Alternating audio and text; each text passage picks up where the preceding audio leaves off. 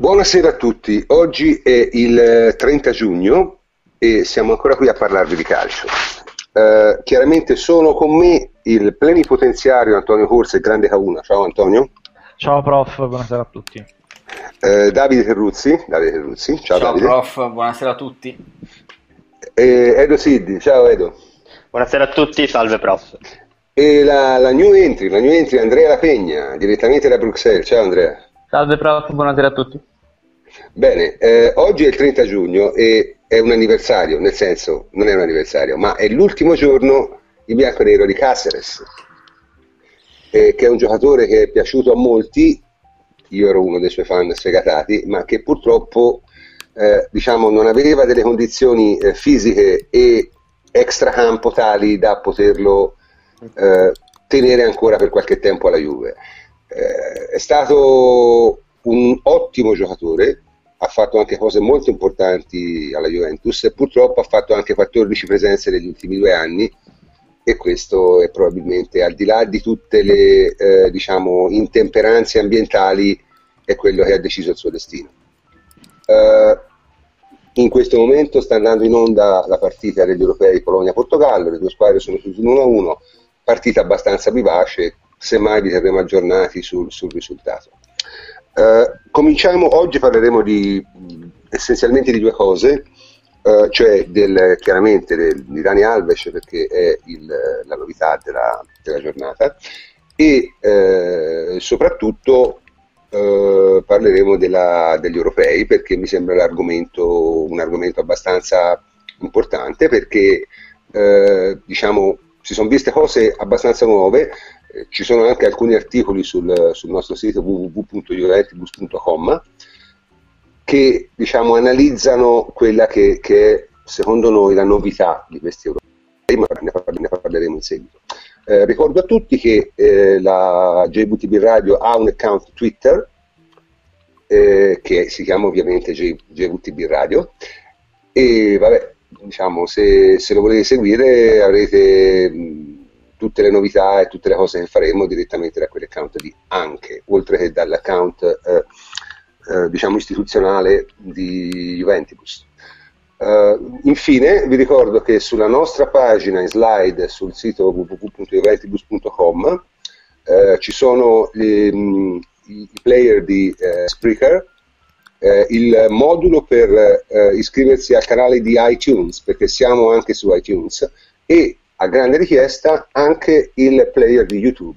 Quindi avete ben tre opzioni diverse per seguirci, seguiteci numerosi. Eh, cominciamo però ovviamente col contributo del nostro caro amico Luca Fausto Monblano che come ormai da qualche tempo ci ha mandato una, una pillola, quindi se la regia è pronta si può mandare la pillola di eh, Luca Monblano. Davide? Ci siamo. Ok, a posto.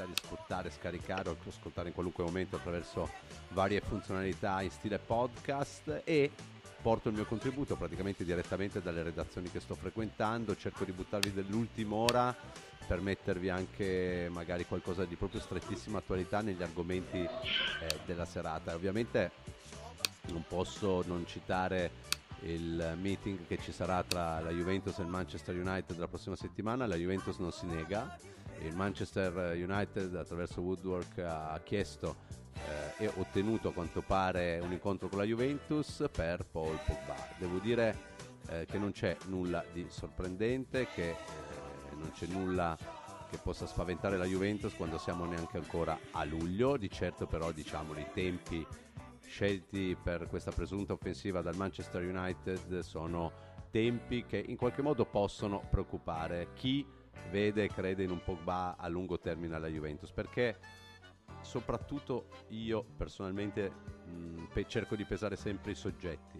In questo caso i soggetti sono soggetti mh, secondo me con i quali tenere comunque una luce rossa accesa. Si tratta di Murigno ovviamente che non può permettersi di fallire nel primo anno di Manchester come hanno fatto i suoi predecessori e dopo che viene da un anno a dir poco nero al Chelsea e dopo che è riuscito a prendere la panchina, la panchina che voleva ancora una volta eh, perché c'è questo asse improvviso con Mino Raiola devo dire sorprendente perché Mourinho e, e Mendes cioè è un'equazione che è sempre stata fatta. Ora lavorare su un singolo giocatore è una cosa andare a prendere Zlatan Ibrahimovic Eric Mkhitaryan e provare la forzatura la, la, la, l'offerta shock per Paul Pogba.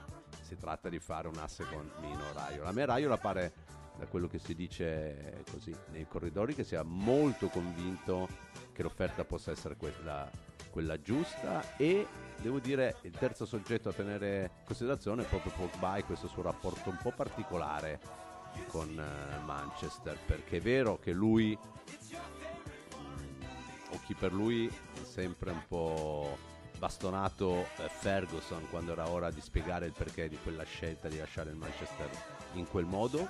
Però è anche vero che quando lo intervistai la prima volta e mi parlò si allenava con la Juve da poco e gli chiesi di Pirlo quella volta in cui lui mi disse che rimase affascinato che rimaneva affascinato il giorno ad allenarsi con Claudio ovvero Marchisio che era il giocatore che aveva più sorprese in allenamento diceva forse quello più bravo con cui mi sto allenando ecco, in, que- in quell'intervista mi dedicò 6-7 minuti una filippica eh, proprio sull'ambiente United, su Old Trafford, su, su, quanto aveva affascinato e dato a lui la possibilità di potersi allenare con Scholes, Giggs.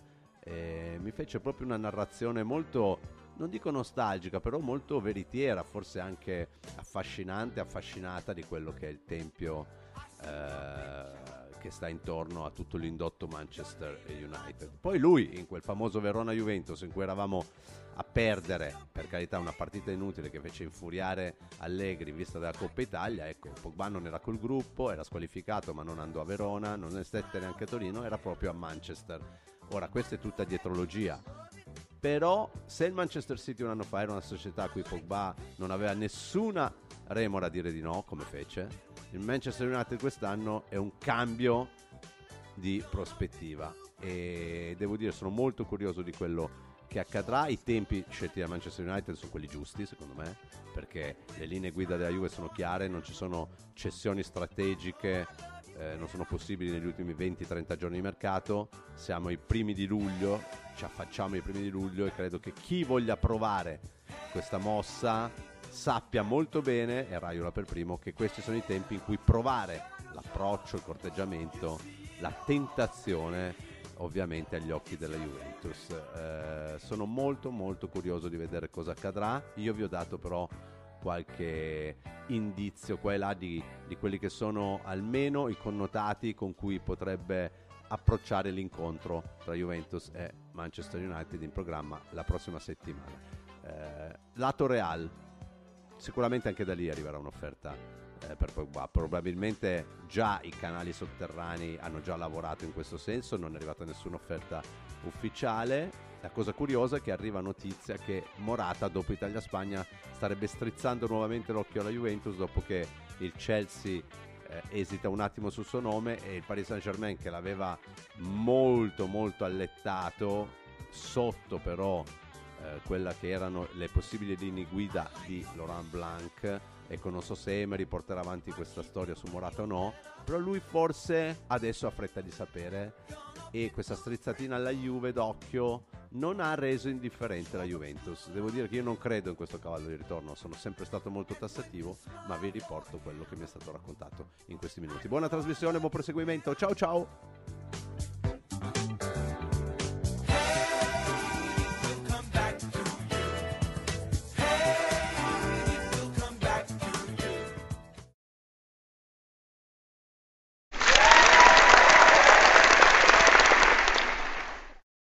Bene, bene, siamo di nuovo in diretta, ringraziamo Luca per il contributo e come sempre eh, ne faremo tesoro e eh, diciamo, parleremo ampiamente delle sue suggestioni al momento che diventeranno diciamo, notizie più eh, certe.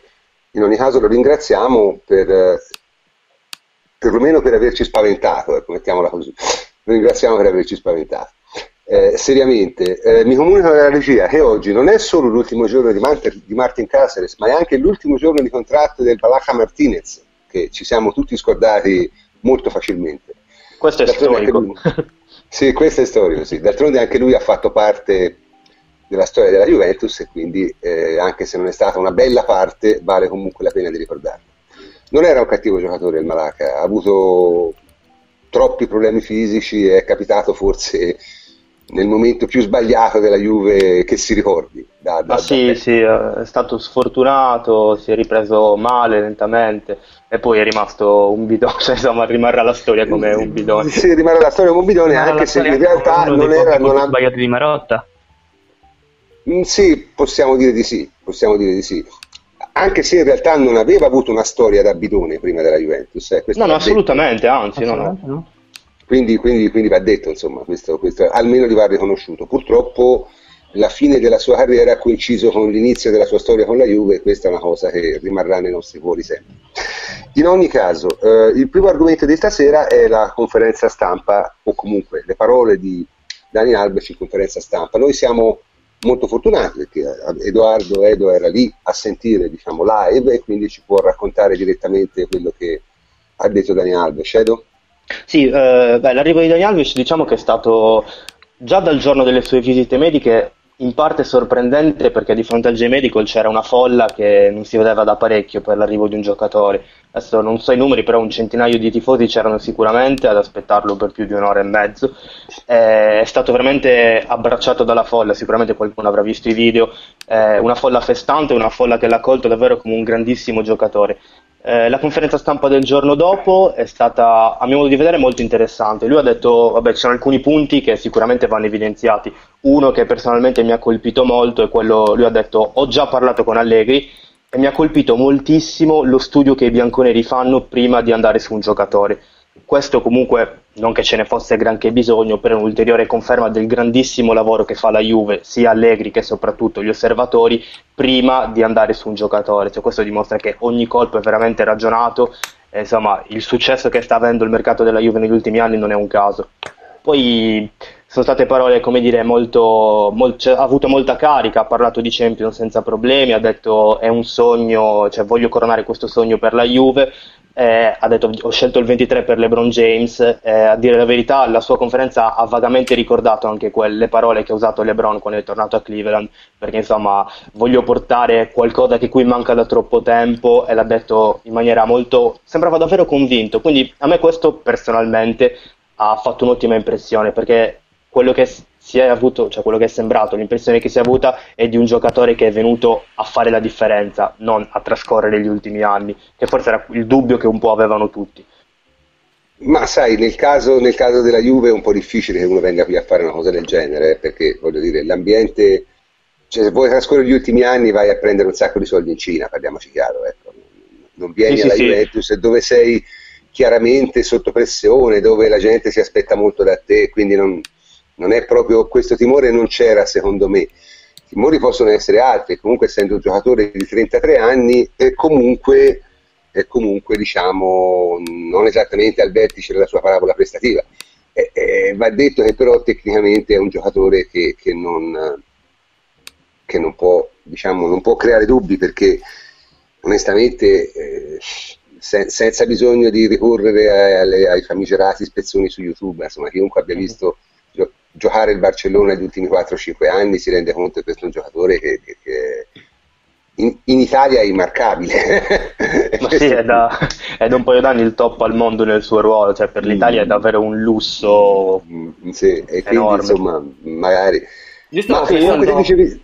no, io stavo pensando anche a un'altra, a un'altra cosa, cioè nel senso Ascoltando un po' le parole di, di eh, Dani Alves, eh, mi è venuta in mente la conferenza stampa di un anno fa di presentazione da parte di Kedira.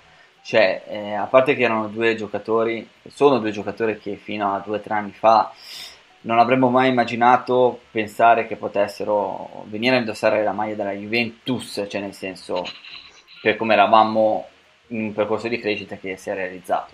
Eh, la personalità e l'esperienza che si vince dalle loro parole e anche dalla voglia di vincere. Cioè, quando comunque eh, lo stesso Dani Alves va a riconoscere la qualità del lavoro complessiva e globale da parte della dirigenza nell'andare a individuare i giocatori, credo che si vada soprattutto a riferire a non solamente gli aspetti tecnici, tattici, eh, ma soprattutto al lato umano, cioè a vedere se un giocatore come potrebbe integrarsi eh, dentro uno spogliatoio e soprattutto se è ancora a posto mentalmente e pronto per stagioni che comunque sono eh, faticose. E Dani Alves, così come Chedira, portano personalità che in campo alla fine pesa e lo si è visto anche eh, con lo stesso Evra, perché quando c'è stato il post a Sassuolo sappiamo tutti che all'interno dello spogliatoio il peso eh, l'esperienza del giocatore francese un po' si è fatta sentire e finisco ricollegandomi alle parole di Dani Alves con quello che più o meno ha, ha fatto intendere, ha lasciato intendere Morata. Morata quando ha parlato di, di Paratici, eh, di Ribalta, che lo hanno coccolato, l'hanno quasi viziato, corteggiato eh, nei mesi precedenti al suo arrivo a Torino. Cioè nel senso che la Juventus ha individuato quell'obiettivo perché comunque l'aveva... Ehm, chiaramente riconosciuto come un potenziale mh, talento da portare a, a, Torino e lo ha soprattutto analizzato globalmente anche per quanto riguarda il lato umano. E questo è molto importante, cioè nel senso è vero che se tu fai 4-5 acquisti a stagione ci può essere quello meno fortunato, però l'importante è che siano tutti giovani uomini eh, che siano il più possibile professionali e che si sappiano integrare al meglio in uno spogliatoio che deve, continua- che deve continuare a essere eh, dotato di una mentalità vincente che si continua a- ad autoalimentare. Sì, mm, sicuramente Albers ha, ha, molte, se non tutte queste caratteristiche. Siamo tutti abbastanza mm, incuriositi di vederlo e abbiamo la fortuna di aver avuto una, diciamo, eh, precoce eliminazione del Brasile dalla Coppa America, per cui lui sarà in ritiro probabilmente il 7 di luglio insieme agli altri, quindi avremo modo di analizzare i suoi progressi sin dall'inizio, insomma, questa è una cosa estremamente, estremamente positiva per me. Eh, comunque, mh, diceva Edo che c'era un sacco di gente eh, a, al J-Medical a aspettare il suo arrivo, no? E, e, ma perché Daniel Alves è un personaggio oggettivamente, anche a livello social è, è pazzesco, nel senso ha fatto prima ancora di, di, firmare ufficialmente per la Juve ha fatto due o tre numeri su Instagram veramente divertenti.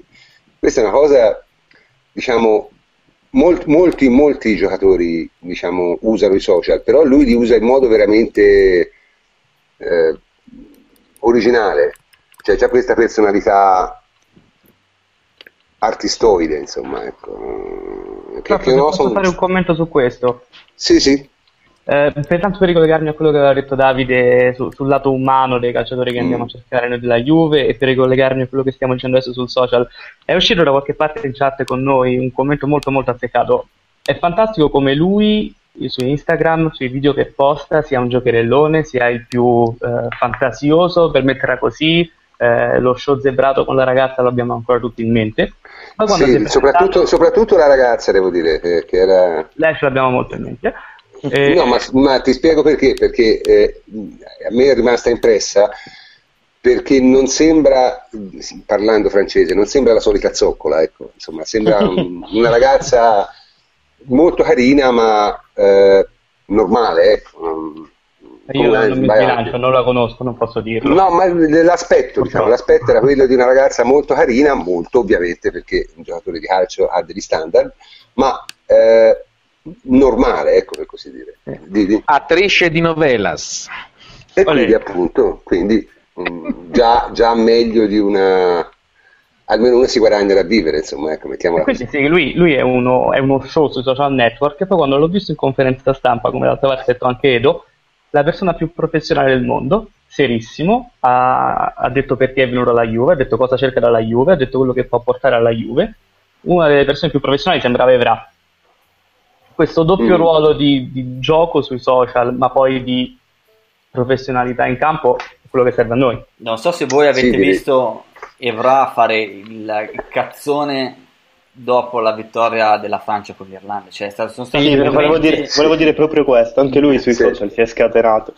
Cioè, sì. Perché poi dopo è importante Comunque... avere anche dei giocatori che con un grande seguito sui social, eh? cioè, nel senso c'è un ottimo articolo di Scutiero eh, su juventibus.com sul nostro sito in cui proprio si parla dell'impatto di Dani Alves sui social, cioè è un giocatore che ha penso più followers eh, dell'Inter cioè, questo per far intendere che comunque è un giocatore molto riconosciuto a livello globale e, e sa molto utilizzarlo anche, perché comunque ti dà proprio l'idea di essere un, un tipo simpatico alla mano. Poi, beato lui, ha la, compagna, la fidanzata che anche a me ha colpito. Ecco.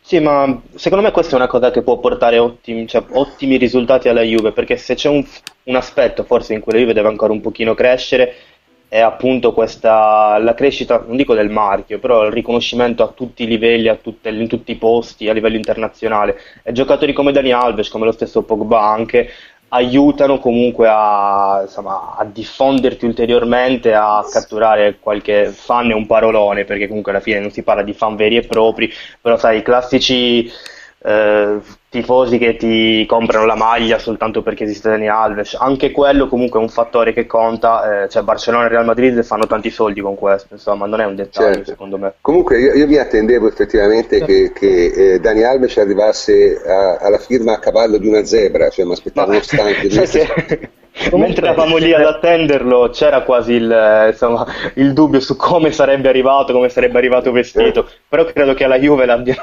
l'abbiano no, prima un pochino catechizzato. Ma mi sa che anche lui non ha bisogno di essere sì, catechizzato, mi sembra, uno, mi sembra uno piuttosto sveglio, cioè uno che...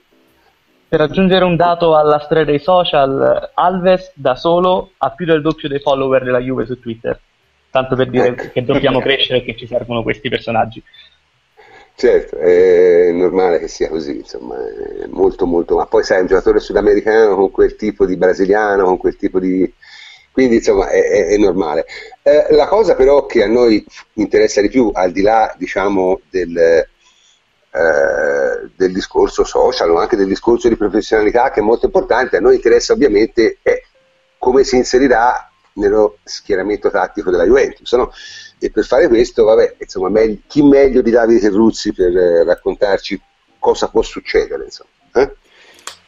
Beh, credo che, vabbè, mm, cioè Dani Alves non ha bisogno di presentazione, soprattutto per quanto riguarda Scusa Davide, scusa un attimo, intanto l'avevo promesso, Polonia e Portogallo sono sull'1-1 e vanno ai tempi supplementari. Avanti.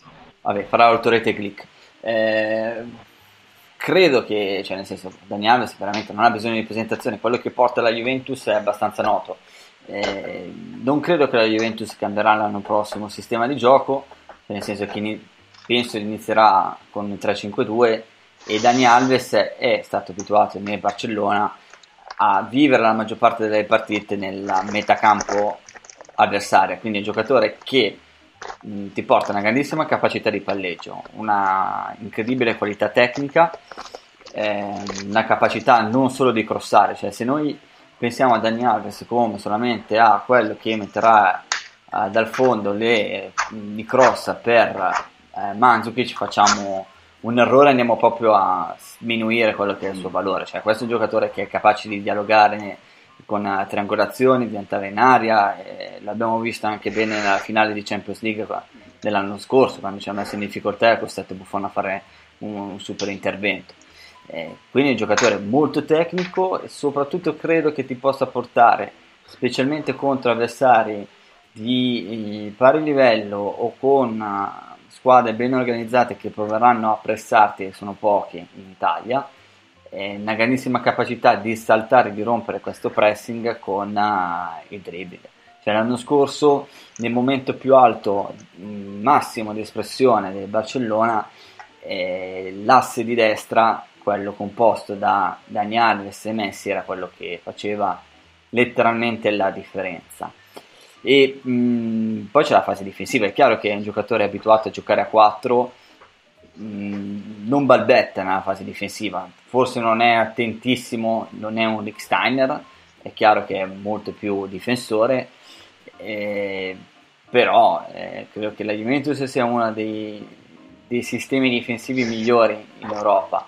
E poi nel caso in cui si dovesse giocare con il 3-5-2, avere dietro che ti protegge un Barzagli o un Rugani è qualcosa che lascia sicuro lo stesso Dani Alves e lascia sicuro anche noi, cioè nel senso non dobbiamo aspettarci un giocatore anche nel caso in cui si dovesse giocare con una difesa 4 che è bravissimo solamente in una fase mentre nell'altra zoppica non sa minimamente cosa fare. Cioè, è una garanzia no. sotto tutti i punti di vista ed è specialmente un fenomeno eh, quando ha la palla al piede ed è ricco, ripeto, di soluzioni. Non pensiamolo solamente come il costatore pazzo, finalmente uno che la mette sulla testa eh, del nostro centravanti. No, ma ci sono dei, dei, duetti che lui faceva con Messi che erano veramente roba da, da, da manicomio, insomma, era veramente la sponda di Messi per certi versi. Eh, il, sì, diciamo che quello che te sembri suggerirci è che in realtà insomma, Barcellona opera un, un, inizio di gioco che in realtà non è da difesa a 4 ma è da difesa a 5 perché fanno la salita, no? quindi fanno la salita alla porpiana. Quindi eh, il centrale si abbassa fra i due centrali difensivi e i terzini si alzano a centrocampo praticamente. Cioè, la posizione media di Dani Alves nelle partite della Liga io credo sia oltre la metà campo. Quindi, tanto per eh, rendersi conto di che tipo di, di, di, di situazione abbiamo.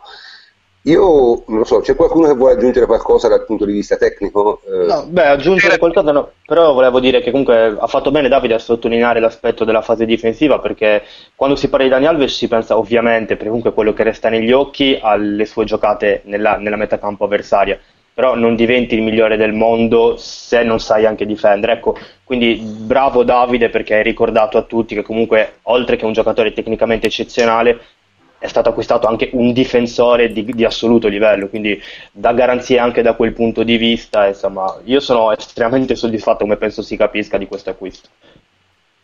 Sì, sì, no, ma mm, siamo, siamo tutti abbastanza soddisfatti. In realtà, e questa è un po' la caratteristica della Juve, la Juve ha preso due giocatori, eh, Pjanic e Alves. Ora, a me, voi sapete bene che non sono un grande fan di Pjanic, però oggettivamente, insomma, è un giocatore a livello di campionato italiano piuttosto forte e è come se non fosse successo nulla, no? Esatto, sì, sì, esatto. È un'altra cosa. Io su Pjanic, prof, eh, eh, lo ritengo un, eh, un, grande giocatore che non ha mai avuto la continuità per diventarlo davvero. Eh, può darsi che alla Juve, con l'ambiente che c'è alla Juve, possa davvero fare quel salto di qualità. Per quello ritengo che sia stato un colpo. Non lo so, io, io, io come ho delle riserve e le ho ampiamente diciamo, manifestate, quindi non, mm. non, non sto a ripeterle per, per diventare noioso. Però chiaramente la mia opinione conta uno e la maggior parte della gente la pensa assai diversamente da me, quindi eh, non si può non considerare, diciamo, perlomeno per la maggior parte delle persone, Pianic un grande colpo, perché lo è per quasi tutti. È chiaro? Quindi io mi limito ad osservare che la Juventus ha fatto due grandi colpi, perlomeno per la stragrande maggioranza delle persone, è come se non fosse successo nulla. E ancora abbiamo persone che diciamo, dicono che la Juve non, non fa programmazione. Cioè, a me questo un po' mi colpisce perché è veramente strano, o si sentono ancora eh, critiche all'operato del, di Marotta. Ora, io, per carità di Dio, non è che si debba per forza essere istituzionali, però, insomma, alla fine i fatti dovrebbero avere la prevalenza, cioè anche se io intimamente non sono convinto della bontà dei nostri dirigenti, io lo sono, eh, ma dico, anche se non lo fossi, eh, poi alla fine quando i fatti ti smentiscono per anni, forse qualche dubbio no? Ci dovrebbe venire, ecco, questa questa è la mia impressione. Eh, mm, Andrea, te volevi aggiungere qualcosa? Prof, mi senti? Sì. Oh, Emilio, scusami. Allora, abbiamo con noi anche il nostro amico Emilio Triglione, direttamente dal Brasile, toda gioia, toda bellezza. E, eh, ci, e giustamente essendo... Alves, ho ascoltato tutto. Eh, vabbè, venendo dal Brasile mi sembra il minimo. Alves ti tocca, vai. Allora, Alves è baiano proprio, dell'interior, non, del, non di una cittadina diciamo periferica, però è un, è un baiano vero, ha giocato nel Bahia, nelle giovanili. Eh, fa, mi sono sentito la presentazione, mi ha seccato sentirla in spagnolo, anzi mi ha seccato sentirla tradotta, perché ero, ero preparatissimo per, per, coglierne le sfumature, ma evidentemente dieci anni in Spagna lo hanno trasformato Oppure ma di più addirittura. Non aveva un traduttore che... portoghese. No, ma credo che in Spagna ci sia andato a 19 anni, quindi sono 14 addirittura. Sono veramente tanti. Io volevo aggiungere una cosa tecnicamente, se mi si sente bene, eh, perché se no... No, no, abbastanza bene, puoi andare. E che in un, certo, in un certo senso sarà diverso da quadrato come giocatore, che è quello che perdiamo.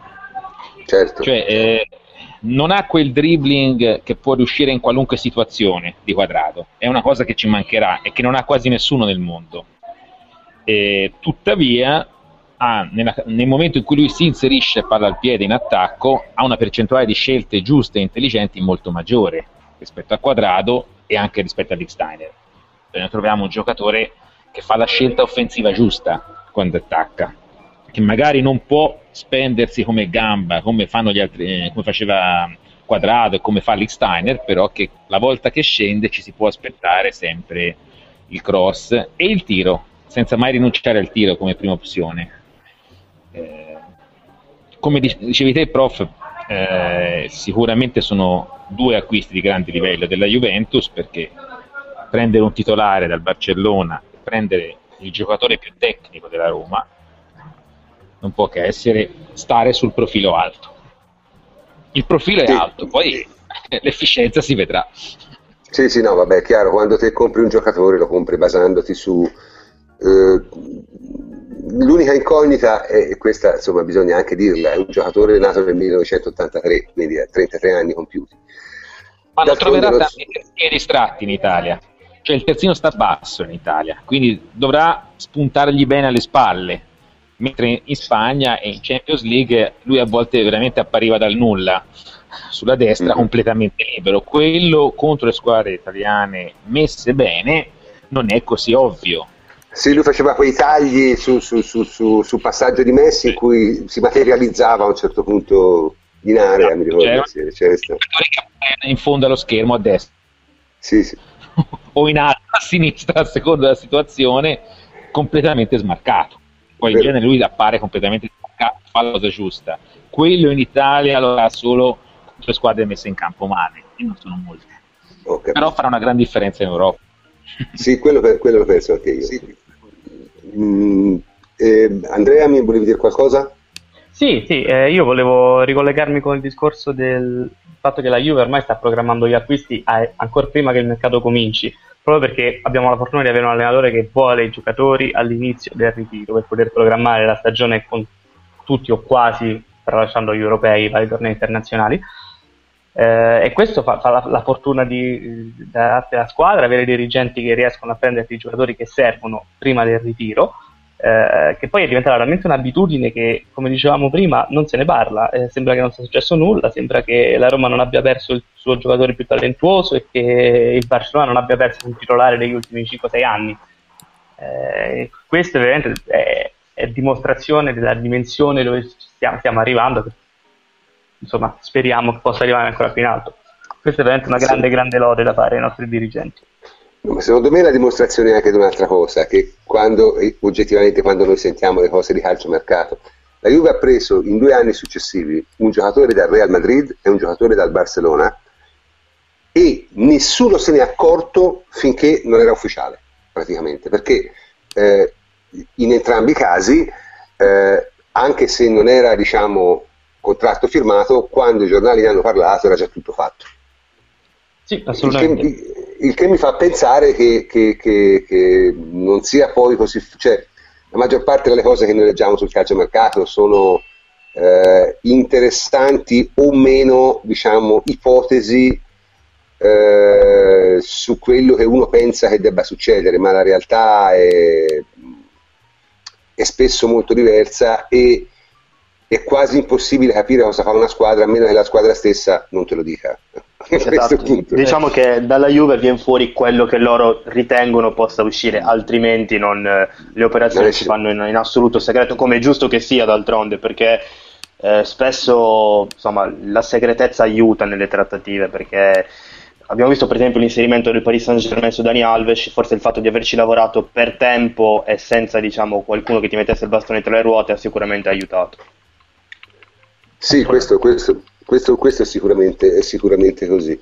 E comunque, tornando, tornando, al discorso, volevo aprire una piccola parentesi, perché mi sembra che Dani Alves è un argomento che abbiamo, eh, per così dire, mh, sviscerato abbastanza. C'è, se c'è qualcuno ancora che ha qualcosa da aggiungere su, su Dani Alves. Un altro capitano di nazionale, eh? Abbiamo. Ah sì, è vero, è vero, sì. Anche questa Cominciano a essere tanti, eh? eh vabbè, c'è l'Ixtag, eh... Buffon. È vero, è vero. Anche se in questo momento la nazionale brasiliana non è proprio nel suo momento più aureo, eh, mamma mia. Però, eh, ma non è colpa eh, sua. No, non è colpa sua, no, non è colpa sua. Il Brasile è veramente un, molto molto molto decaduto a livello di, di giocatori, è una cosa abbastanza incredibile se ci si pensa. Eh, Hanno smesso di trasmettere la Coppa America eh, su Globo, do, uscito ah, il Brasile. Sì. Non, cioè la, è Però, passata sulla sì. Fantastica sta cosa, cioè come la Rai avesse spento l'eliminazione dell'Italia e passa su Sky. E, e, e cosa, ti, cosa ti, ti, garantisce che non lo faccia? Cioè, se viene eliminata l'Italia, eh? cosa ne sappiamo? Magari, magari, Non l'ho più vista magari la... partite. no. Vabbè, ma comunque non è stata un'edizione memorabile. Eh? Quelle... A loro non interessava, interessava l'Olimpiade, veramente. Sì, l'Olimpiade capisco che è molto più importante. Ovviamente, in casa non l'ha mai vinta, quindi sì. Sì, sì, quello, quello, lo posso capire, è sicuramente più, più, più, importante. Però ecco, io volevo introdurre, sempre parlando appunto di giocatori Juve, eh, qualcuno ha detto, dice ok, eh, bisogna arrivare al ritiro con tutte le caselle occupate, ma c'è una casella che è clamorosamente vuota, giusto? La casella che è clamorosamente vuota è la casella di un attaccante questa è una cosa abbastanza eh, strana perché, nel senso, nessuno ne parla seriamente. Cioè, ci sono, sono stati fatti circa 300 nomi, di cui alcuni eh, totalmente improbabili, come Cavani per esempio, e non è che è improbabile perché non sia un giocatore forte, ma perché non è sicuramente il profilo di giocatore che la Juve può andare a cercare in questo momento perché è un giocatore molto costoso, con un ingaggio molto alto e non è più giovanissimo, quindi non è proprio il target della Juve, se la Juve perde uno del 92 non compra uno che ha 10 anni, 8 anni di più, eh? quindi non, non, non, non, è questo il punto. Però, però oggettivamente in questo momento non, si sente assolutamente niente. Secondo voi come mai c'è questo diciamo, apparente silenzio su questa cosa? Ma eh, io penso che cioè, mi sembra molto strano che la Juve non si sia tutelata in precedenza per il post Morata, perché comunque credo che la Juve sapessero da tempo come sarebbe andata a finire. Io non sono un esperto di mercato, però diciamo che un pochino in mezzo ci sono e prof le do totalmente ragione perché non esiste un nome che si possa dire in vantaggio su altri. Si sono fatti tanti nomi, ma la sensazione davvero è che siano tutti un po' campati per aria. Io credo che la Juve su qualcosa stia lavorando e che verrà fuori poi al momento opportuno. Quindi, tornando al discorso che abbiamo fatto prima, forse la Juve, anzi senza forse, la Juve non vuole in questo momento che qualcuno sappia su chi sta lavorando e poi quando sarà il momento lo scopriremo, però mi rifiuto di credere che non ci sia già un progetto. E no, io ti ripeto, la cosa positiva. Non ho sentito. Sì, sì considerato che non abbiamo saputo di Pjanic, non abbiamo saputo di Alves fino a poco prima delle firme, è una cosa molto positiva il fatto di non sapere il nome su cui ci stiamo concentrando. Assolutamente positiva. sì, no, ma questo sicuramente, ma ripeto, secondo me è molto strano però che non ci sia nemmeno eh, nessun tipo di battaglia a livello giornalistico su qualche nome, non so, non so se capite quello che voglio dire. Cioè non è Beh, solo che la Juve non, non, non ne parla, no, però eh, non sono nemmeno d'accordo i giornali su quale minchiata sparare. Ecco. E, e, questo lo trovo, lo trovo, abbastanza strano di solito, no? Perché di solito si va a ondate, no? Allora, una Beh, settimana... Ci, ci si era un po' concentrati su Batshuayi, però è sfumato anche lui, quindi, perché diciamo no, che era diventato lui il nome dei giornali in questi mm, ultimi, in queste mm, ultime sì. settimane. Però... Baccio, Baccio io è un, gran, bel giocatore, però evidentemente o il prezzo era eccessivo o non dava garanzie o, o non lo so, insomma comunque è chiaro che non è che puoi prendere tutti i giocatori che vorresti o che vuoi. Vabbè, avranno fatto le loro valutazioni senza ombra di dubbio. Dicevo che il giocatore che diciamo, i giornali avevano letto era lui, però ora che sommato anche lui forse sono tutti un po' spiazzati, adesso ma io per Vediamo. esempio, non, ora parlando sempre di, di minchiate in libertà, io non ho mai sentito fare un nome che invece secondo me potrebbe essere un, un profilo che torna, che è quello di Lacazette, per esempio. Eh, esatto, però sulla Lacazette io penso che ci sia all'estero un'asta abbastanza insomma, agguerrita.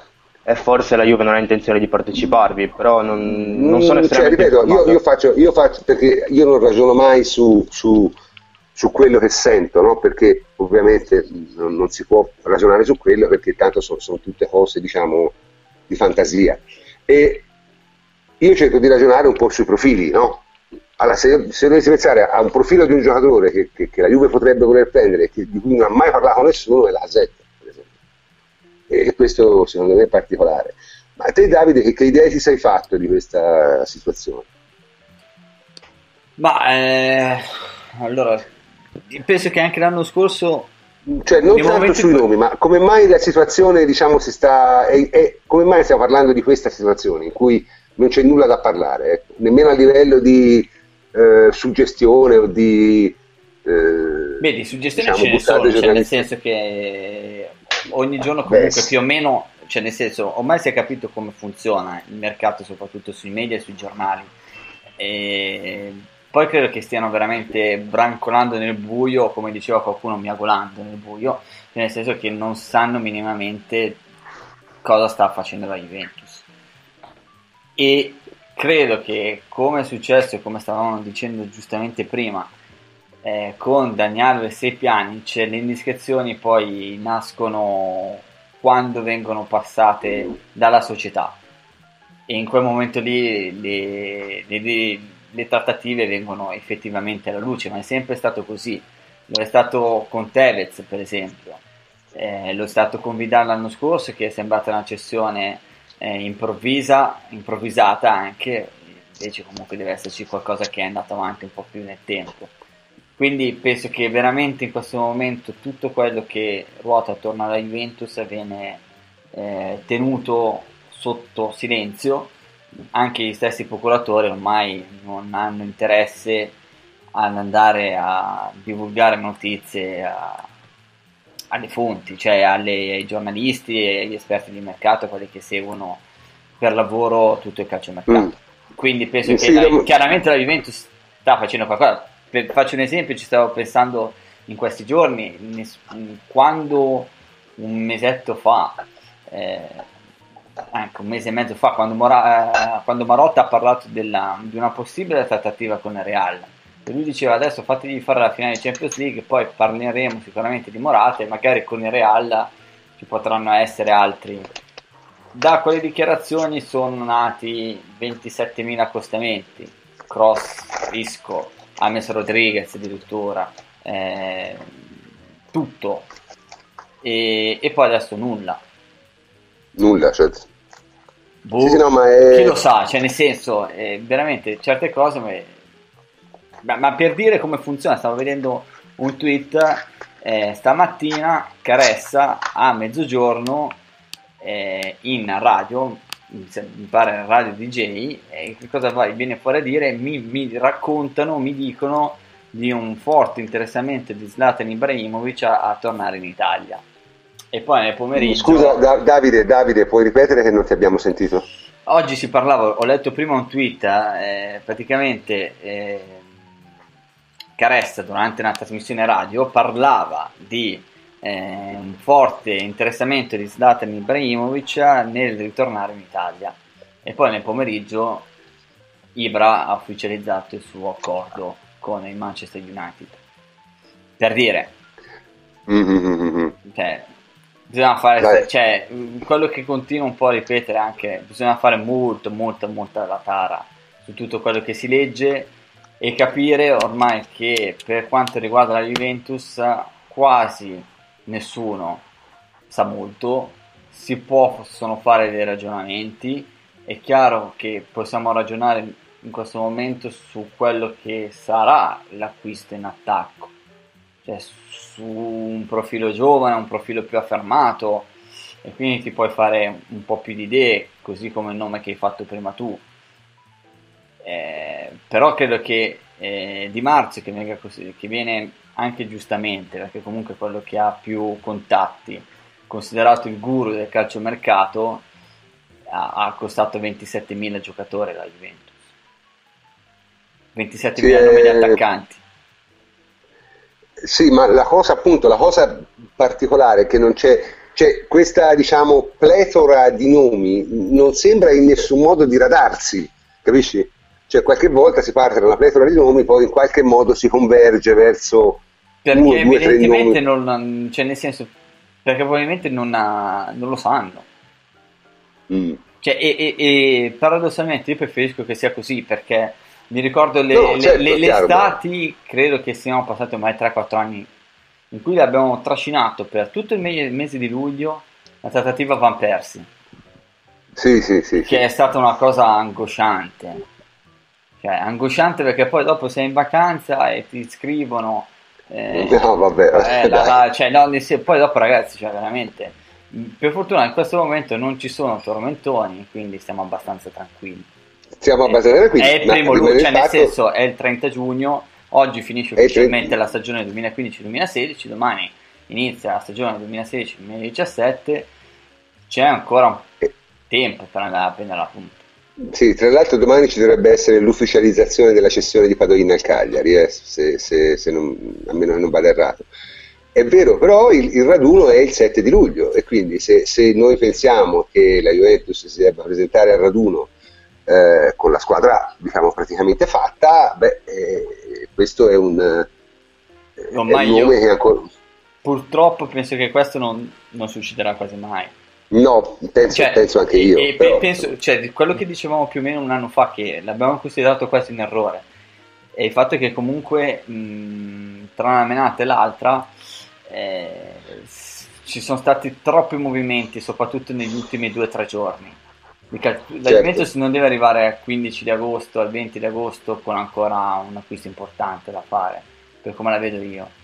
Chiaro che poi dopo magari le trattative vanno, vanno, vanno, si prolungano e, e in certi casi non dipende da te, però deve essere un, un acquisto, cioè nel senso noi stiamo parlando comunque eh, obiettivamente di quello che potrebbe essere la terza o la quarta punta, poi ci auguriamo che sia un giocatore che arrivi e faccia 15-20 gol, questo è chiaro, ma la Juventus, i due attaccanti sono Dybala, Manzic, al momento sono loro, c'è la coppia titolare, c'è e poi c'è Zazza, quindi è un acquisto importante, ma non è l'acquisto fondamentale. Cioè, sì, I titolari perché... sono stati Dani Alves e Pjanic. Cioè, Pjanic è un giocatore che comunque ti va a completare un reparto. Sì, totalmente sì, d'accordo sì. con Davide, anche perché comunque quest'anno c'è da tenere in considerazione anche il fatto degli europei, quindi qualche trattativa eventuale eh, probabilmente si può sbloccare soltanto una volta conclusa la competizione, quindi al 7 di luglio arrivare con la rosa completa è molto difficile.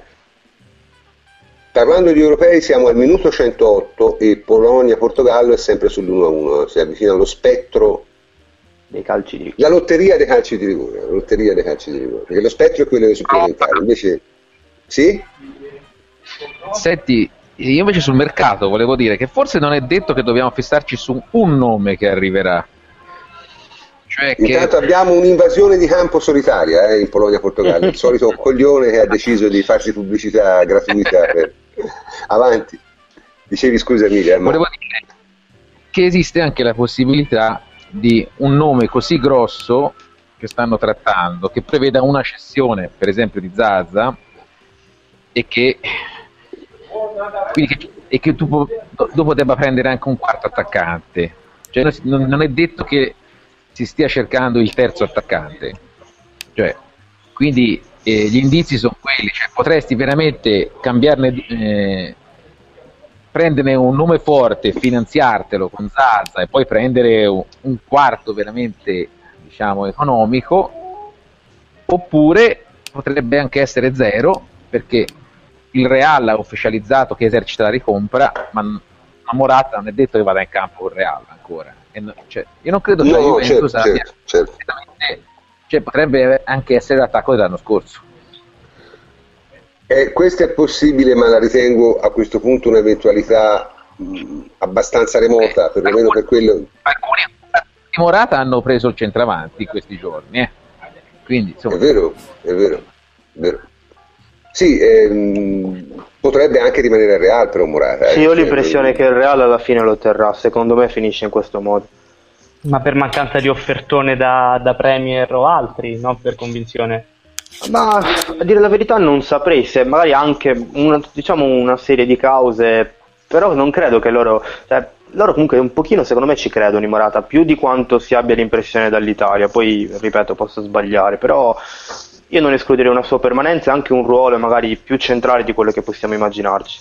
No, sì, ci può stare, la, la stampa spagnola ne parla sempre benissimo, specialmente i giornali madrileni, chiaramente eh, lo sì, calcolano sì. come se fosse un figlio, però dico, lo, lo, l'hanno esaltato quando c'era da esaltarlo l'anno scorso e adesso sono contentissimi che sia tornato. Non so quanto lo possono, ci possono puntare effettivamente in squadra. Chi, chi togli? Eh beh, non so, Benzema magari comincia ad avere qualche annetto in più, non, adesso ovviamente sono tutte supposizioni, non, siamo, non possiamo fare le squadre della Juve, pensa del Real Madrid, certo. però comunque, eh, non so, io non, non sono così sicuro che vada a finire in Premier, ecco, tutto qua. Sì, c'è, c'è, questa, ripeto, c'è questa possibilità, però francamente mh, non lo so, sì, non, diciamo... No.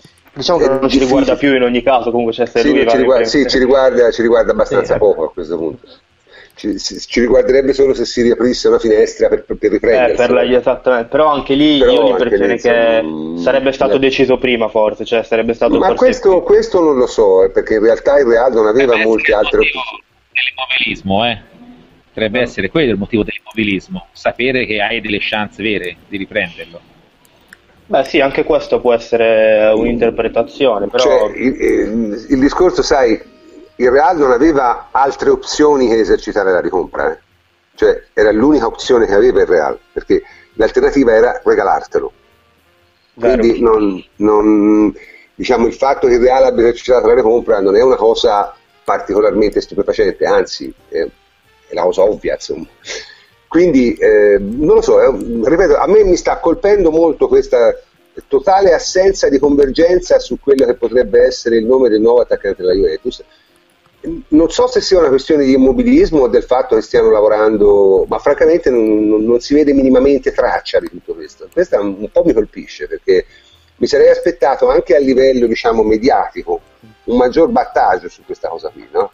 Invece se ne parla così, insomma, insieme a altre eh, 100 cazzate che si dicono sul mercato, ecco, tutto qua. Questa era era la mia impressione.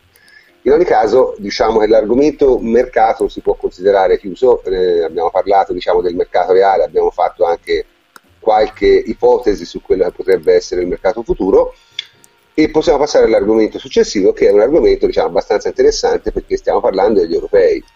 Ora, se c'è una cosa che è successa in questi europei, eh, e intanto Polonia e Portogallo sono sempre sull'1-1, eh, è che in qualche maniera c'è un bellissimo articolo eh, sul eh, nostro sito www.juventibus.com eh, che questi europei sembrano un po' avere eh, sconfitto un, un luogo comune no? che, che, molti di noi anche inconsciamente esercitano cioè che in una competizione diciamo con il campionato ovviamente 38 partite è lunga allora lì conti veramente l'allenatore perché l'allenatore deve tenere insieme una squadra deve fare una programmazione deve deve avere una squadra che gioca con una squadra e così via, mentre nelle competizioni brevi, specie a livello internazionale, continuano di più giocatori.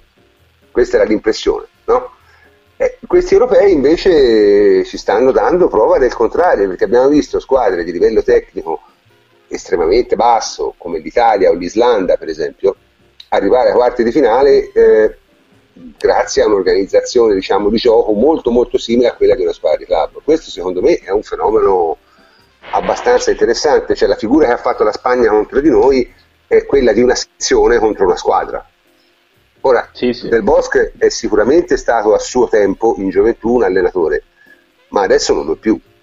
E, e, e non voglio parlare del Belgio perché su Vilmos ho già detto delle cose terribili e quindi non è inutile, Parliamo della inutile che mi ripeta. Eh, vabbè, parlando della Francia è ancora peggio.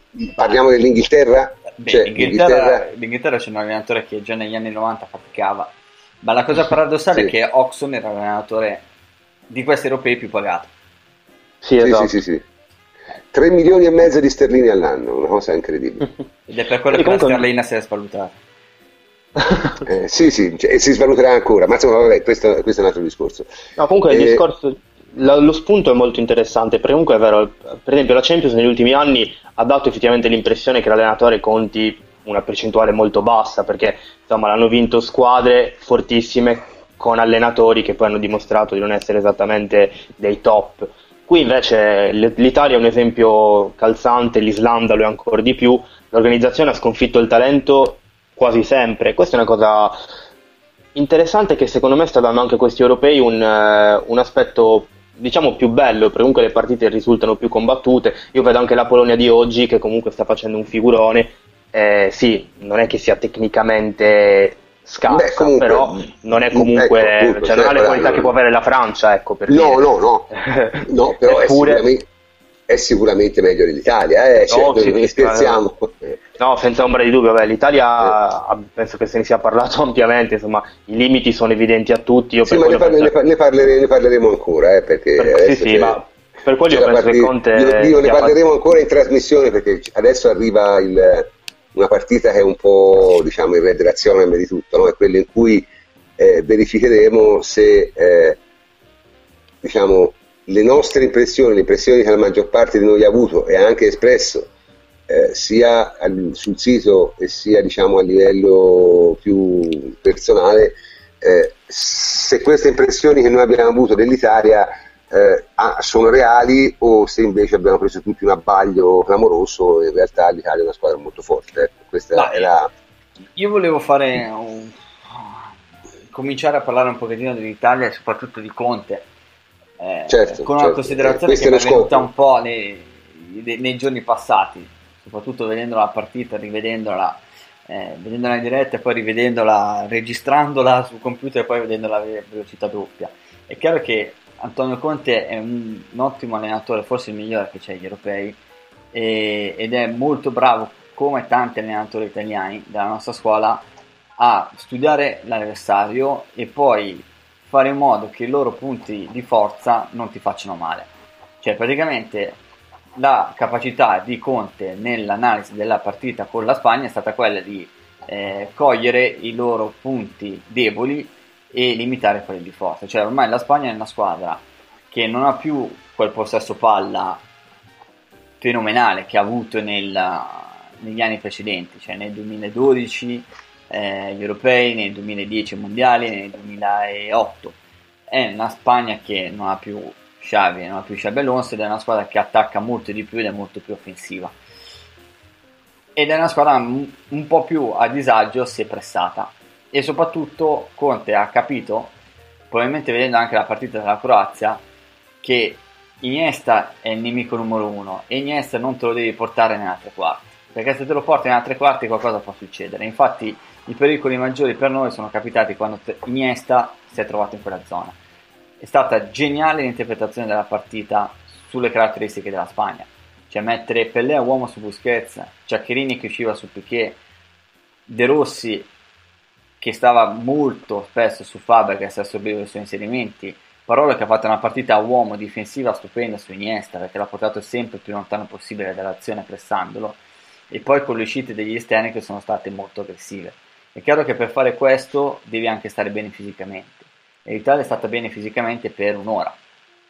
Poi dopo chiaramente è andata giù, però si è difesa bene perché ha concesso poco e le occasioni più grosse della Spagna sono state un colpo di testa di Morata che nel primo tempo ha fatto abbastanza bene, poi comunque è stato tolto da un giocatore che a Real Madrid in questo momento è una riserva poi, ed è stata evidentemente una cazzata da parte Del Bosche quindi l'Italia, Conte, ha preparato benissimo la partita. Quello che secondo me è lo step successivo riguarda la partita con la Germania, perché adesso possiamo dire tutto di lui, possiamo prenderlo in giro per quello che fa in panchina, però Ma, è comunque un allenatore cioè. abbastanza preparato, così come si è visto con la Svezia che non era evidentemente guidata da un dilettante allo sbaraglio, il gioco dell'Italia, essendo fortemente schematizzato, è mm, perfettamente eh, riconoscibile e quindi gli allenatori possono prendere degli adattamenti. La, la Svezia sì. li ha presi e ci ha messo un po' in difficoltà. Cioè, cioè la, la Svezia praticamente non ci, fatto, non ci, ha fatto, giocare, ora poi sono scarsi anche loro e quindi alla fine... Però e, ehm, e penso che la Germania non... lo farà, cioè nel senso non penso che la Germania farà la partita che hanno fatto il Belgio e la Spagna. E quindi questa è l'impressione che tutti su... noi abbiamo sì. eh, infatti cioè nel senso poi dopo bisogna essere bravi il fatto è che la Germania ti prenderà le misure e tu devi trovare qualche accorgimento o durante la partita o già in questi giorni in fase di preparazione quello e che non ha fatto non Del proprio... Bosque ad esempio cioè perché Del Bosque non ha cambiato il proprio piano tattico cioè, l'unica cosa che è stata a un certo punto è passiamo al 4-2-3-1 mettiamo Iniesta più centrale mettiamo vicino a David Silva cioè, nel senso ha pasticciato mm. ma non c'è stato nulla di preordinato, no, veramente... dire se ci fanno così noi prendiamo, cioè proprio... E invece l'Italia lo dovrà fare, perché la Germania Signori, è più forte. Siamo ai rigori, eh? Bene. Siamo ai rigori Bene. tra Polonia e, e Portogallo. Io se posso Comunque, volevo ricollegarmi a quello che sì, diceva sì. Davide, che dall'alto ovviamente della sua saggezza dà sempre una miriade di spunti. Eh, premesso che io sono un grande fan di Contro della prima ora e che sono state già scritte non so quante librerie su quello che sta combinando con l'Italia. Volevo spezzare una lancia anche a favore dei giocatori, perché se è vero che Pellea uomo su Busquets a schermarlo da ogni ricezione bassa era, è stato fondamentale, Giaccherini usciva su Piquet e da mezzala uscire su Piquet a fine della partita Giaccherini ha corso 13 km come nessuno mai aveva fatto in un europeo. E quindi sì, va bene, va bene gli schemi di Conte, ma servono soldati che corrano e che corrano parecchio per, per metterli in atto.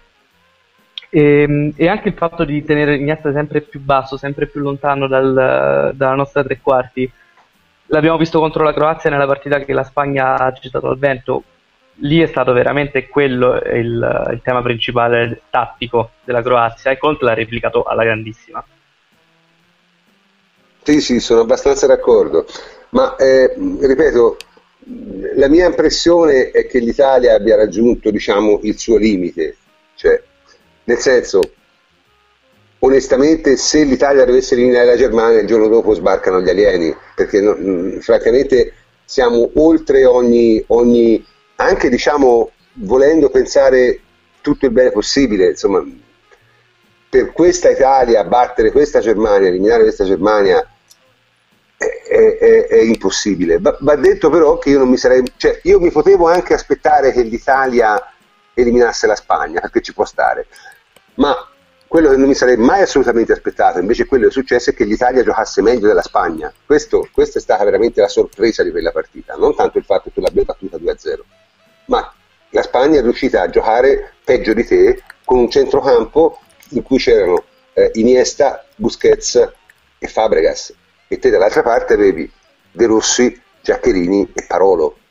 C'è una differenza di categorie che non è nemmeno quantificabile secondo me. Sì, il... io, io l'ho trovato incredibile.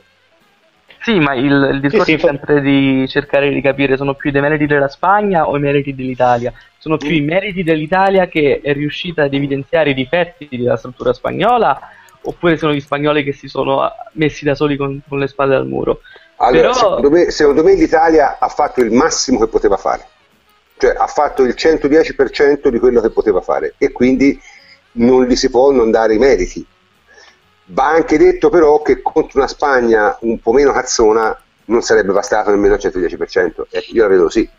Eh, ma sai cioè, cosa? Se, se, abbiamo dato il 110% vuol dire che siamo andati oltre. Se siamo andati oltre, chi ci dice che contro la Germania non possiamo dare il 120%?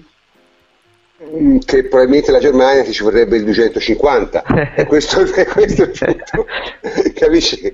perché è un avversario di tipo diverso è, è un avversario che è diciamo, altrettanto forte, ma è molto più organizzato e onestamente ha, è guidata da uno che sembra un allenatore e che uno soprattutto si è dimostrato molto capace di imparare dagli sbagli che fa. E questo appunto, perché qualche errore l'ha fatto nel, nel Sì, anche all'inizio del torneo, ma, ma nelle prime due formazioni l'ha toppata alla grande con Götze in mezzo si è visto che ha perso decisamente di efficacia quella manovra. Poi la, le ha corrette, l'ha corretta alla grandissima contro la Slovacchia, ha stradominato. Sì, infatti, cioè, non lo so, ripeto, comunque tornando, tornando alla, alla, alla, prima domanda che avevamo fatto, eh, secondo voi questo, eh, diciamo, questa inversione di tendenza, cioè questo, questo, modo di allenare le nazionali eh, come se fossero squadre di club, ha un futuro o no? Chi ne più Edo, te che ne pensi? Eh, questa è una bella domanda. Secondo me eh, può avere futuro perché insomma, stiamo vedendo che dà dei frutti importanti, però è, una, è un qualcosa di difficile, eh, cioè che è difficile da ricreare, perché serve un allenatore estremamente capace, ma davvero estremamente capace, e servono anche i giocatori giusti per farlo e l'ambiente giusto per farlo. Quindi per me può avere futuro, però devono essere brave le federazioni a trovare questa alchimia molto particolare. Però d'altronde di solito le cose che funzionano poi diciamo che piacciono, quindi io mi aspetto che ci sia un seguito a questo europeo, cioè che non rimarrà un europeo isolato in cui l'allenatore ha influito così tanto, ma vedremo davvero delle nazionali più squadre e meno accozzaglie di selezionati, diciamo così. Mm, sì, perché questa di solito, diciamo, quella di essere più squadra, era di solito una caratteristica delle nazioni molto deboli, no? Cioè, uh-huh, nazioni esatto. molto deboli eh, eh, cosa facevano? Diciamo, mh, mm, prendevano i giocatori, li mandavano in ritiro un mese, si allenavano tutti insieme, per... mentre le nazionali maggiori insomma, facevano un po' quello che si fa sempre, nel senso, vabbè, si pigliano i migliori giocatori A, si mettono in campo e cosa faranno? Ecco, questa questa è un po' l'idea.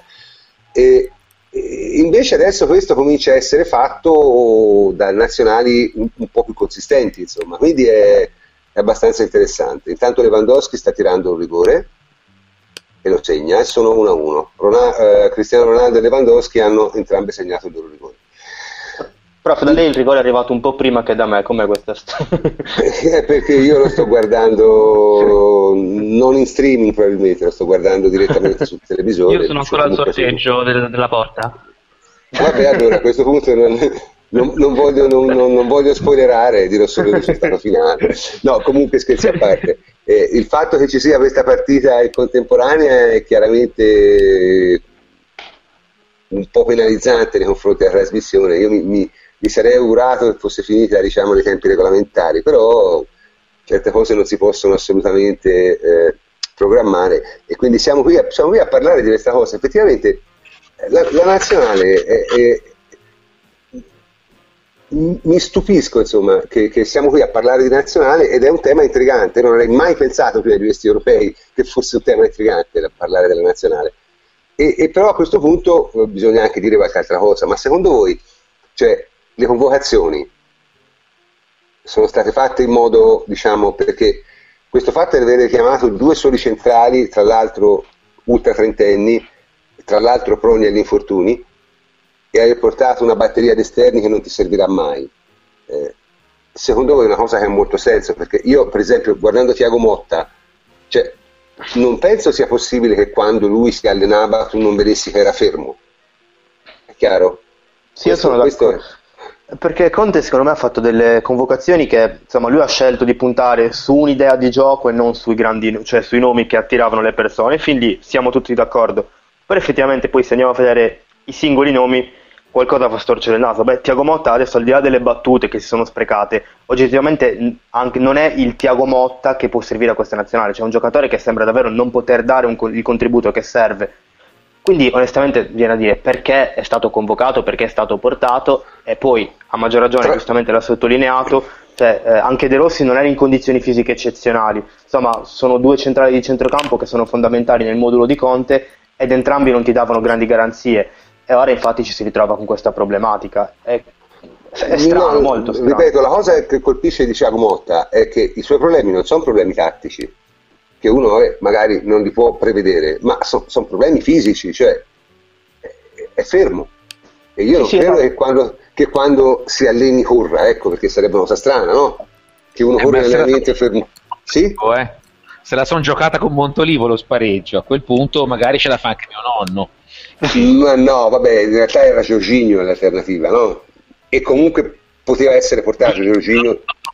Giorginio non lo voleva, era chiaro un miglio, cioè il, il regista col fisico alla Pirlo che non è Pirlo non lo voleva.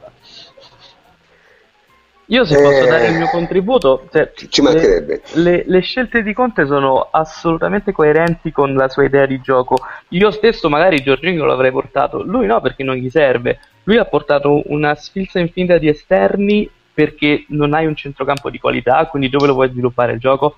Per forza di cose devi andare a scalare sull'esterno sono, sono, scelte che possono non essere condivisibili, ma sono assolutamente coerenti con quello che ha voluto fare e lo stiamo vedendo adesso. Tiago Motta, per quanto detestabile possa essere, per quanto lo abbiamo tutti additato come capro espiatorio di qualsiasi momento negativo degli azzurri, lui una cosa sa fare, è il passatore in orizzontale non serve un accentratore di gioco in quel ruolo, serve uno che ti venga a prendere la palla e che la smisti lateralmente di prima. Questo Tiago Motta lo sa fare pur nella sì, tua sì, per, insomma, ora... ma que- mm. questo è vero, però il problema che dicevamo di Tiago Motta non sono le sue qualità in generale, che puoi dire va benissimo, è quello che ti serve lo porti, è il fatto che è un Tiago Motta che non è il Tiago Motta che può essere utile a questa nazionale, cioè è un giocatore che in questo momento non sembra nelle condizioni per far parte proprio di questa fisiche, squadra. fisiche, esatto. cioè è un giocatore completamente fermo. Eh, questa è una cosa veramente bizzarra, perché ripeto, te puoi non sbagliare diciamo, le considerazioni tattiche su un giocatore, ma eh, lo stato di forma insomma, dovrebbe essere qualcosa abbastanza facile da, da, da, da, individuare. E la Polonia sbaglia il suo rigore. Purtroppo. Io facevo tifavo Polonia. Anch'io tifavo Polonia, infatti Anch'io. avevo appena scritto che avrebbe vinto il Portogallo proprio perché stavo tifando Polonia, infatti è successo. Eh rigore tirato non malissimo, un po' lento, però bella parata, eh, comunque sì. bisogna dire. Sì, bella parata di lui Patrizio. Quindi se adesso il Portogallo segna, passa il Portogallo. Eh, direi di fermarsi un attimo, guardare il rigore decisivo. E, sì, sì. Eh, quindi vediamo un po' chi, chi, chi, lo tira? Chi lo tira? Il Trivela, lo tira il Trivela. Lo tira Quaresma. Sì, è il Trivela, il Trivela. Quaresma sul discreto del rigore, credo di essere quella più avanti, quindi non la faccio io. Quaresma sul discreto del rigore, rincorsa, tiro e gol. Passa il Portogallo. Seconda partita decisa da Quaresma, eh? Esatto, sì, sì, sì. eroe degli europei, corretto. Quaresma è... Eh, vabbè, ma non ha giocato male Quaresma, eh? cioè nel senso magari non è un giocatore privo di qualità tecniche, evidentemente ha una testa che come avrebbe detto mia nonna non gliela mangiano neanche i maiali, però eh, eh, eh, le qualità come giocatore l'ha sempre avute. e abbiamo il Portogallo a, in semifinale, non la considero una sorpresa considerando la composizione del tabellone alto, eh, era una, una cosa che poteva succedere. Certo è che ha battuto le due squadre più difficili da quella parte, perché ha battuto prima la Croazia e poi la Polonia, erano le due squadre più, più difficili da quella parte del tabellone. Adesso abbiamo eh, la, dall'altra, diciamo, nella seconda metà della, della parte superiore avremo Belgio-Galles, se non sbaglio, giusto? Sì. Mm. Belgio-Galles, eh. che, che, che, è una partita con un pronostico, secondo me, abbastanza chiuso, anche se il Galles è una squadra stranissima e quindi potrebbe anche riservarci qualche sorpresa. Eh, ma col, Porto- col Portogallo in semifinale direi che il pallone d'oro quest'anno va a Cristiano Ronaldo in automatico, giusto? Ma queste sono cose delle quali io non capisco quasi mai nulla, onestamente. Quali siano i criteri di assegnazione del pallone d'oro è una delle, delle, cose che io francamente ignoro nel modo più assoluto e comunque credo le ignorino tutte, penso sia essenzialmente un fatto di sponsor o di questioni diciamo nazionali, non, non l'ho mai considerato una cosa particolarmente seria, ma probabilmente è, un, è un, una mia convinzione. Comunque, per... Posso per... tornare a una cosa? Certo, certo, non ci mancherebbe. Okay. Mi sembra che l'abbiamo vista insieme. Eh, no, volevo dire Italia-Germania. Italia-Germania in amichevole, che c'è stata quest'anno, è stata la partita praticamente più a caso che ha fatto in nazionale. Mise veramente gli uomini nelle posizioni in cui avrebbero sofferto di più. Certo. te la ricordi proprio. Benissimo, l'abbiamo ecco. vista insieme. Vediamo se è stato un depistaggio. Perché se la prepara a quel modo finisce 6 a 0. Cioè, proprio ma io non credo che la pre... Mise Giaccherini a fare veramente una figura di guano. Sì, sì, sì, terribile. Esterno puro a 5 e vediamo cosa, cosa riserva. Certo, con i tedeschi ci fa sempre comodo perdere le amichevoli. Sicuramente, ma io non penso a quella partita lì, eh. cioè, la, la, ragione del mio, eh, diciamo, del, la mia quasi assoluta certezza che l'Italia sarà eliminata non deriva da quell'amichevole, quella è un'amichevole in cui Conte mise volutamente, secondo me, una squadra a cazzo di cane. Io ho questa impressione.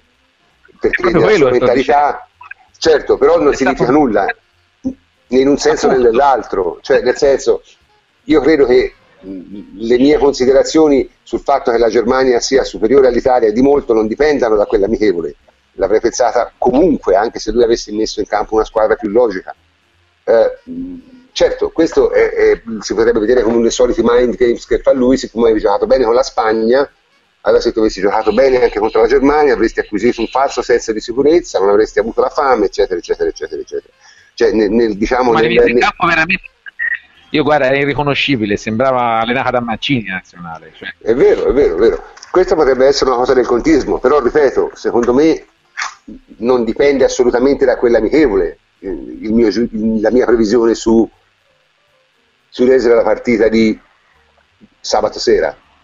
Quindi, sì, ma senza un, senza un, briciolo di supponenza di troppo i tedeschi non te la giochi nemmeno, è questo il discorso. Devi un po' sperarci, perché loro sono superiori che perlomeno un po' ti sottovalutino.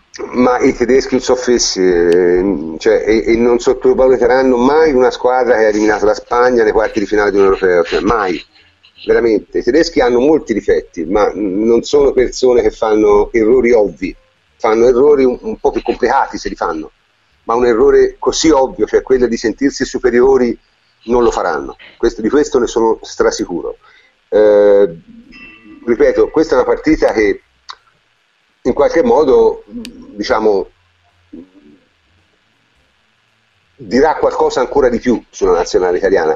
Io lo dico senza, senza il minimo dubbio, indipendentemente dal risultato della partita di sabato, la prestazione della nazionale a questi europei è stata immensamente superiore alle mie aspettative, che erano basse, e credo superiore alle aspettative di quasi chiunque, perché arrivare ai quarti di finale battendo la Spagna con le premesse che c'erano, secondo me va considerata a tutti gli effetti una grande impresa. Io non so se siete d'accordo, ma... Io, no. sono, total- io sono, totalmente eh. d'accordo e soprattutto il modo in cui la- abbiamo battuto la Spagna rimane, certo, cioè, rimane certo. quello che più sorprende, perché magari puoi anche andare avanti un po' con la fortuna, però l'hai battuta con merito, giocando meglio, giocando bene, quindi insomma, sono totalmente d'accordo, a prescindere da come va sabato, Conte ha fatto un gran lavoro e l'europeo è andato molto meglio di quanto si potesse pensare, perché ora tutti ne parliamo bene, quasi tutti, però ricordiamo che prima dell'inizio praticamente tutti eravamo certi che non avremmo passato nemmeno il girone, quindi insomma, per me è una, un gran, un'ottima prestazione.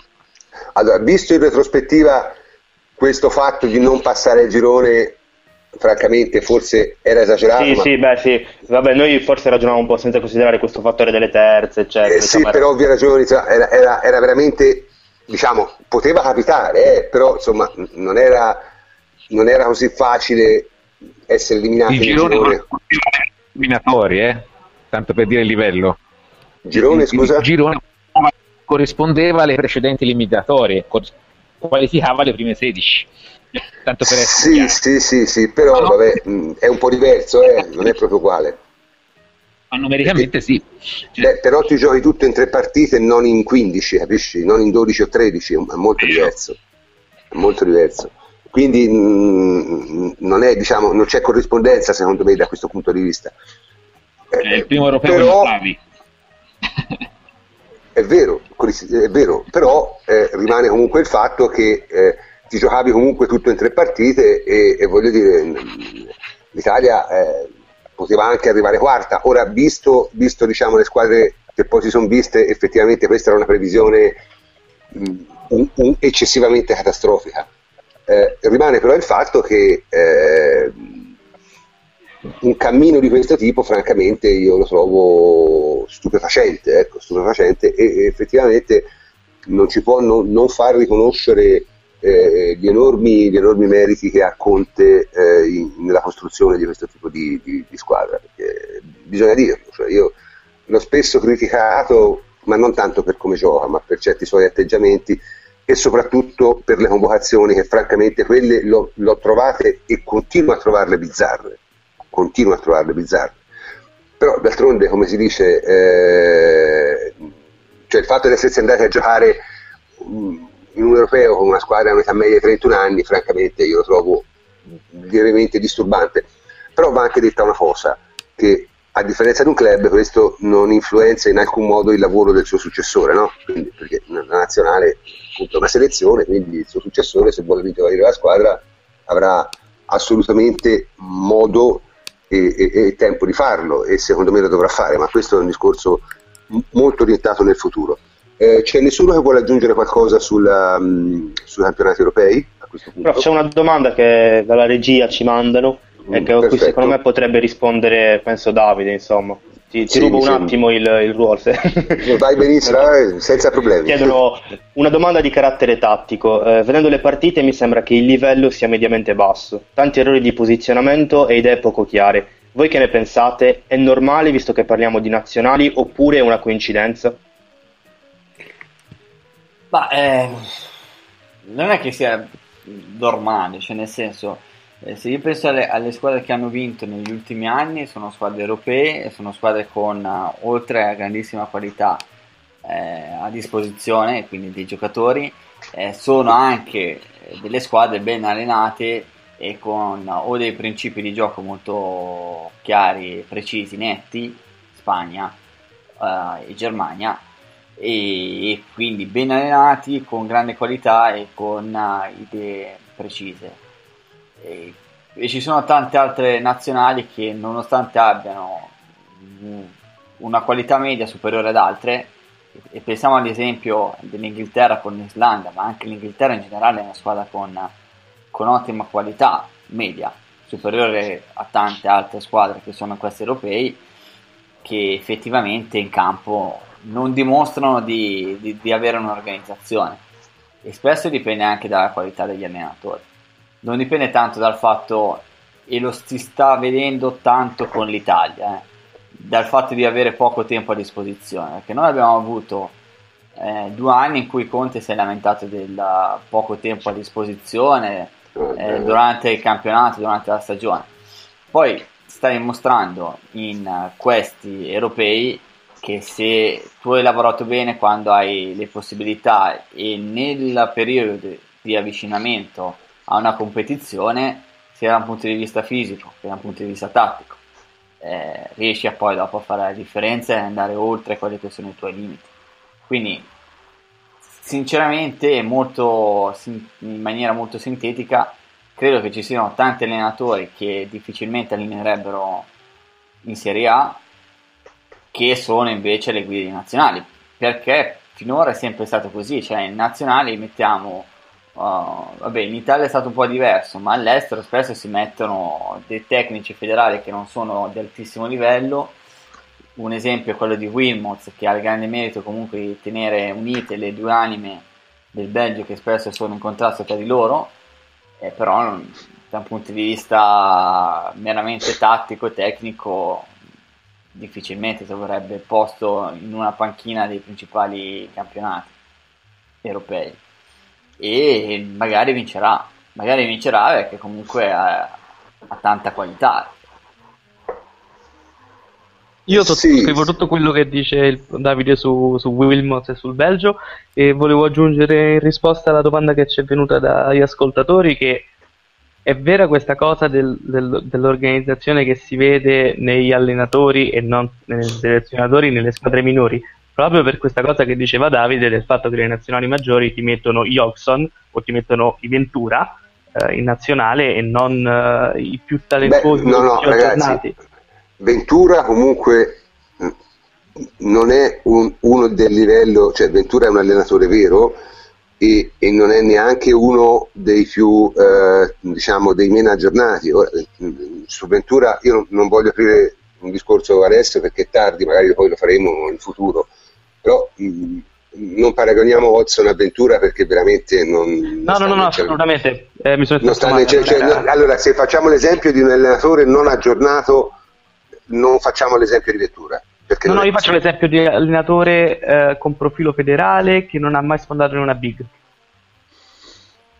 Ma il problema, io non Però... credo sia un problema di sfondare in sì. una big, io credo, io credo sia il problema di trovare uno che è disposto a allenare e anche trovare un gruppo di giocatori che sia disposto a farsi allenare, perché questo è un altro dettaglio secondo me non da poco perché secondo me se te provi a allenare eh, la, mm, la, Spagna non so se ci riesci, ecco, tanto per essere chiari. Se te provi a allenare l'Inghilterra con quei giocatori lì, non so se ci riesci, perché c'è pure questo il discorso.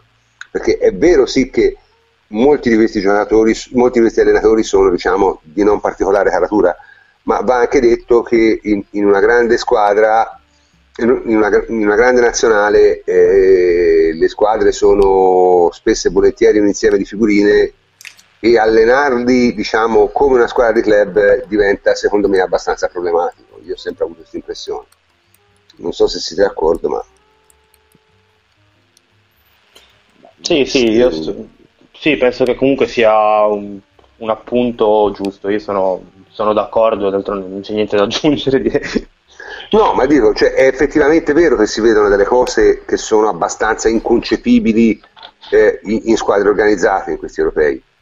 E, e, cioè, quel, quello che io ho visto nel secondo tempo di Inghilterra-Islanda sconfigge l'immaginazione, veramente non, non, si può vedere una squadra messa in campo a cazzo di cane, scusate l'espressione, a quel modo è veramente una roba da, da, da, da, neanche da dilettanti, cioè se lo fai dai dilettanti ti licenziano. Però, ripeto, magari... Però, ecco, eh, prof, però sì. i giocatori inglesi come prendere una squadra medio-bassa di NBA e fargli fare l'Eurolega contro, contro il Panathinaikos, eh, che magari fa una figura di merda tattica. Sì, è vero, è vero, sì, sì. Eh, sì. Il giocatore di Premier League pur è, è, è, ha quelle caratteristiche tecnico-fisiche però magari capisce meglio tre cose da Oxon che 50 da un allenatore vero. Mm, sì, mm, il risultato non pare esaltante, eh, però comunque forse hai ragione, nel senso, però a me mi pare una... Eh, nessuno ci vuole andare, questo voglio dire. Cioè, ah, sì, oltretutto sì, non c'è un allenatore inglese bravo, cioè, parliamoci chiaro, a cercare. Sì, sì, sì. Sì, ma comunque ci hanno provato anche gli stranieri, eh, ma evidentemente non è, non è, molto semplice. Sai, voglio dire, per citare, vogliamo citare una nostra trasmissione, cioè l'Inghilterra da quando ha perso l'Ungheria nel 1953 non si è più ripresa, e questa è la banale realtà. Cioè, non ha più avuto una squadra a, in grado di vincere niente e l'unica cosa che ha vinto è un campionato mondiale, si organizzare a sé e l'ha vinto diciamo in modo forse il campionato mondiale vinto in maniera meno trasparente della storia dei campionati mondiali. Quindi insieme a quelle vinse l'Argentina nel 78. Ma mm, diciamo che mm, l'Inghilterra... Però come dicevi giustamente, sembrano difficili da allenare sulla, su, sul tatticismo puro questi, sembrano veramente dei ragazzoni, corri, scatta e tira. Sì, sì, no, ma mm, sono d'accordo, però non lo so, cioè, te vorresti dire che l'Inghilterra è condannata a fare figure di guano per, per sua diciamo, configurazione, potrebbe anche essere vero. Cioè per il tipo di calcio che esprime. La Premier League, gli equilibratori di gioco, quelli che gli permettono di avere delle squadre forti anche in Champions, sono tutti gli stranieri. Perché la Premier League non ha una scuola tecnica di portieri, che non ce l'ha, una scuola tecnica di allenatori, ha questi talenti che nascono, che probabilmente a certi livelli di giovanili ci sanno anche lavorare, ma nel momento diciamo, della crescita tattica questi giocatori sono veramente giocatori scatta, tira, eh, rincorri, vai a casa e bevi la birra, cioè questo. Sì, eh. No, no, ma mh, mm, sicuramente c'è, c'è qualcosa, non abbiamo... Cioè dire inventato, hanno inventato il football, sì, vabbè, si vede che i nonni ci capivano di più di questi. Sì, sì, no, ma è, è, possibile anche perché ci sono delle caratteristiche nazionali che sembrano, diciamo, essere comunque prevalenti rispetto a, a, qualsiasi altra cosa. Ne abbiamo parlato a lungo del calcio russo che non si capisce perché non riescano, cioè perché siano sciagurati a quel modo, no? E so che ti hai una teoria Emilia, ma non, non la, non la eh, eh, elaboriamo adesso perché è già tardi siamo quasi in chiusura. Però diciamo eh esistono queste caratteristiche nazionali no? che sembrano riflettersi in qualche maniera sulle squadre. Effettivamente eh, le scarse prestazioni in Inghilterra sempre, perché questo è il discorso, cioè non è un episodio. Le scarse prestazioni dell'Inghilterra sempre sembrano avere radici più profonde di quelle tecnico-tattiche, insomma, no? diciamo, sono, sembrano avere radici eh, di natura proprio sociale. Voi siete d'accordo su questo?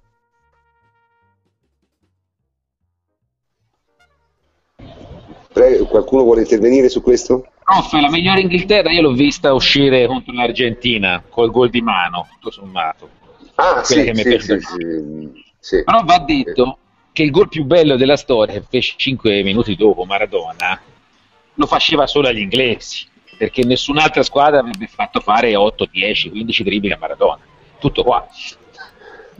Eh, questo è vero, questo è vero, questo è assolutamente vero. Bene, eh, abbiamo diciamo, esaminato diversi temi, abbiamo fatto un'ampia pagina sui eh, campionati europei che giustamente se lo meritano perché la maggiore competizione si svolge in questo momento.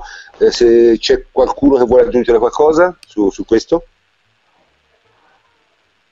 Bene, allora possiamo chiudere anche per stasera la trasmissione. Io ringrazio tutti quelli che hanno partecipato, a cominciare ovviamente da Davide Terruzzi. Ciao Davide. Ciao prof, buona, buonanotte a tutti. E Andrea La Pegna, ciao Andrea. Ciao prof, grazie per l'opportunità. Figurati. E Emilio, Emilio Triglione, ciao Emilio. Arrivederci a tutti e buonanotte. Edoardo Silli, ciao Edo. Ciao, buonanotte a tutti. E il nostro plenipotenziario Antonio Corsa, che penso abbia svolto funzioni di propaganda durante tutta la trasmissione, non so se mi sta sentendo in questo momento. Mi senti Antonio? No, si è no, allontanato. Si è, eh, si è allontanato, quindi diciamo si può chiudere qui la trasmissione. Eh, io sono il professor Cantor e vi saluto, ci sentiamo giovedì prossimo. Arrivederci.